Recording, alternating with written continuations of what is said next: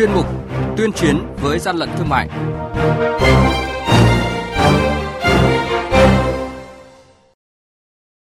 Thưa quý thính giả, trong chuyên mục này sáng nay sẽ có những thông tin đáng chú ý đó là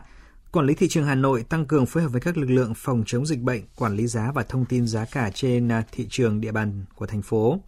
Quảng Ninh phát hiện và xử lý thực phẩm không nhãn mác. Tại Vĩnh Phúc, xử phạt 45 triệu đồng đối với cơ sở bán hàng hóa giả mạo nhãn hiệu nổi tiếng. Và sau đây, các biên tập viên Đài tiếng nói Việt Nam sẽ thông tin chi tiết. Nhật ký quản lý thị trường, những điểm nóng.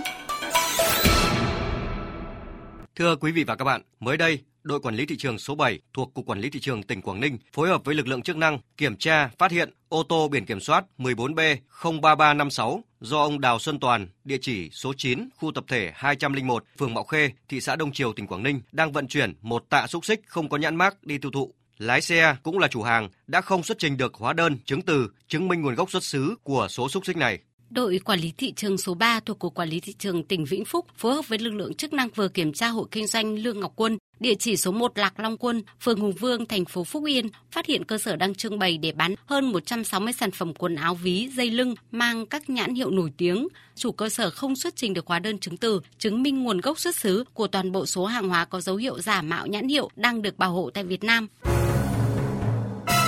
Hàng nhái, hàng giả, hậu quả khôn lường.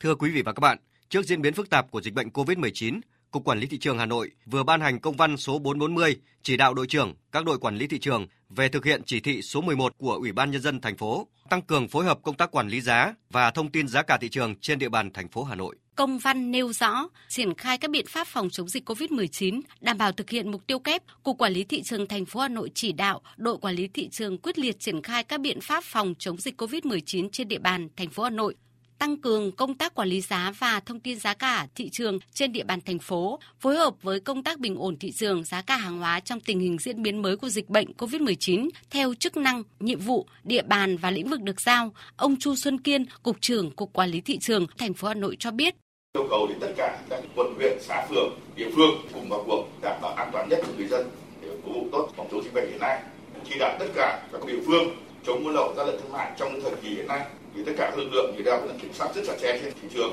và yêu cầu siết chặt hàng hóa không để hàng hóa nhập khẩu trái phép vào Việt Nam trách nhiệm của thị trường vẫn phải có trách nhiệm khi hàng hóa lưu thông trong nước đảm bảo nguồn cung hàng hóa thiết yếu phục vụ nhu cầu tiêu dùng của người dân khi dịch bệnh đang có diễn biến phức tạp. Bà Trần Thị Phương Lan, quyền giám đốc Sở Công Thương Hà Nội cho biết, Hà Nội bảo đảm hàng hóa thiết yếu trong mọi tình huống, trong đó tính tới phương án chuẩn bị lượng hàng hóa thiết yếu phục vụ nhân dân trong 3 tháng với giá trị khoảng 194.000 tỷ đồng. Về cái nguồn cung hàng hóa thì Hà Nội đã liên kết hợp tác với 53 tỉnh thành phố trên cả nước và hiện nay thì các sở công thương các tỉnh thành phố cũng đã cung cấp danh sách các doanh nghiệp sản xuất chủ lực đối với những cái mặt hàng thiết yếu cũng như là những cái mặt hàng sản xuất về trang thiết bị y tế để giúp cho sở công thương giao cho các đơn vị phân phối ở trên địa bàn là chủ động nắm bắt và kết nối chính kết các cái hợp đồng kinh tế đối với các doanh nghiệp này để khi Hà Nội có biến động thì sẵn sàng nguồn hàng của các tỉnh cũng sẽ được chuyển về để cung ứng trên địa bàn thành phố Hà Nội tránh để xảy ra những biến động bất thường về giá, ảnh hưởng đến phát triển kinh tế xã hội và đời sống nhân dân trên địa bàn thành phố. Cục Quản lý Thị trường thành phố Hà Nội chỉ đạo các đội quản lý thị trường theo dõi sát diễn biến tình hình giá cả thị trường hàng hóa dịch vụ, chủ động phối hợp với cơ quan liên quan tăng cường công tác quản lý về giá, kiểm tra kiểm soát đối với mặt hàng phải thực hiện kê khai giá, niêm yết giá, nhất là đối với hàng hóa vật tư, trang thiết bị y tế phục vụ công tác phòng chống dịch bệnh COVID-19, hàng hóa thiết yếu trên địa bàn.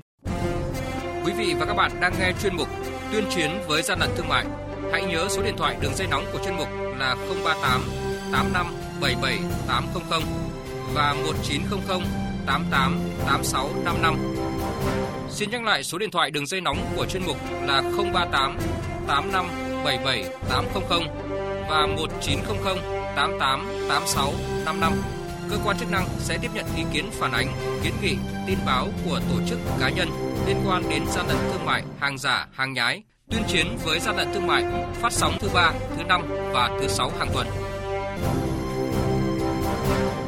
Thưa quý vị và các bạn, liên quan đến vụ pha chế, buôn bán gần 2 triệu 700 nghìn lít xăng giả, Công an tỉnh Đồng Nai đã phong tỏa, khám xét trạm xăng dầu Trảng Dài, Biên Hòa Đồng Nai thuộc công ty trách nhiệm hữu hạn Việt Khánh Anh, thuộc công ty trách nhiệm hữu hạn Việt Khánh Anh do bà Nguyễn Thị Như Mỹ làm giám đốc. Để thực hiện chuyên án này, Đại tá Nguyễn Ngọc Quang, Phó Giám đốc Công an tỉnh Đồng Nai, Thủ trưởng cơ quan điều tra, trưởng ban chuyên án cho biết, bà Mỹ được xác định là một trong những chủ doanh nghiệp có liên quan đến đường dây sản xuất, buôn lậu xăng giả đã và đang được Công an tỉnh mở rộng điều tra trong chuyên án 920G của Công an Đồng Nai về đường dây sản xuất buôn bán xăng giả. Đường dây này đã tổ chức pha chế mua bán xăng dầu từ nhiều năm nay, trong đó đối tượng đã liên kết móc nối hoạt động hàng ngày cung cấp trung bình trên 1 triệu lít xăng giả kém chất lượng ra thị trường. Sau khi củng cố các tài liệu chính xác thu được được, công an Đồng Nai nhận định hành vi của các đối tượng đã xâm hại đến thị trường xăng dầu trong nước, gây thiệt hại lớn cho nhà nước và cho người tiêu dùng, đặc biệt gây nguy cơ cháy nổ rất cao, gây nguy hiểm cho người điều khiển phương tiện sử dụng loại xăng giả, xăng kém chất lượng.